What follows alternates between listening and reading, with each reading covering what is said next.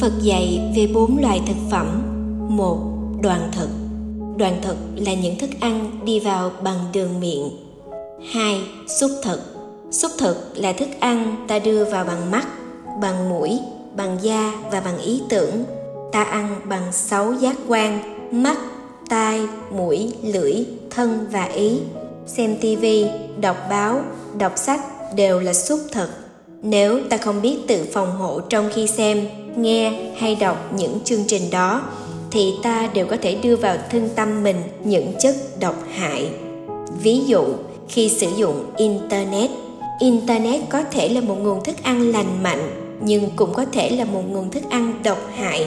Ta phải có chánh niệm để phân biệt được những nguồn thức ăn nào là tốt và những nguồn thức ăn nào là độc hại. Hãy lựa chọn những chương trình TV, những cuốn sách không có hận thù, bạo động và tính chất thèm khát.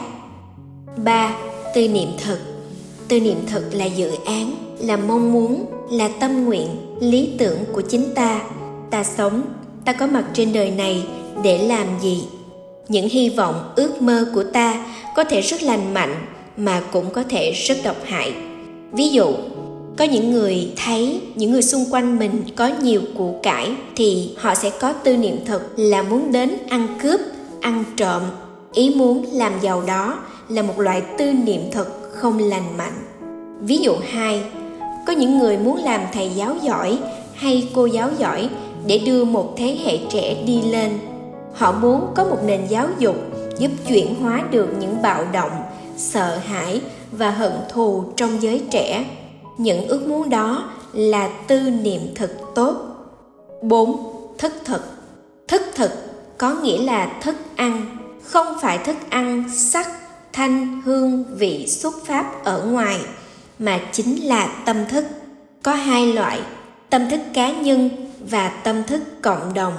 Tâm thức cộng đồng có thể rất độc hại và tâm thức cá nhân cũng có thể rất độc hại.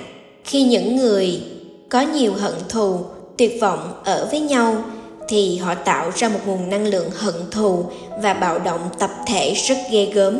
Khi gần họ, ta cảm thấy năng lượng bạo động đó đang đi vào trong cơ thể và tâm hồn của ta.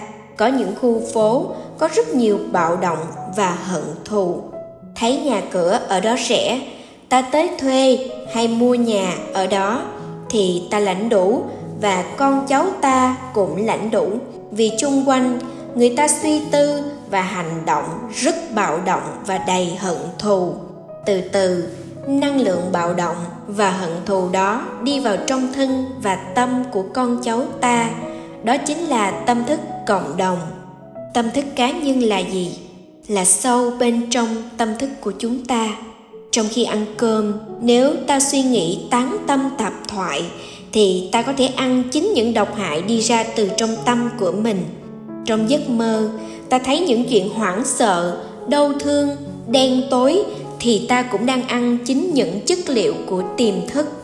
Theo phật dạy thì trong tâm thức của ta có tất cả, có tịnh độ, có thiên đường và cũng có địa ngục, quỷ đói. Nếu ta không biết cách thực tập thì nguồn thực phẩm địa ngục sẽ trào lên vì vậy, ta phải cẩn thận chọn lựa. Ta phải thực tập chánh tư duy, thực tập chánh niệm để đừng tiêu thụ những thức ăn độc hại trong tâm thức.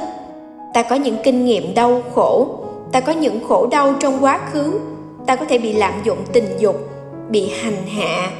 Tư duy của ta thường kéo những chất liệu không lành mạnh trong tâm thức ra để nhai lại. Có những đau khổ ta tiếp thu trong tiềm thức, rồi ta nhả ra để nhai lại.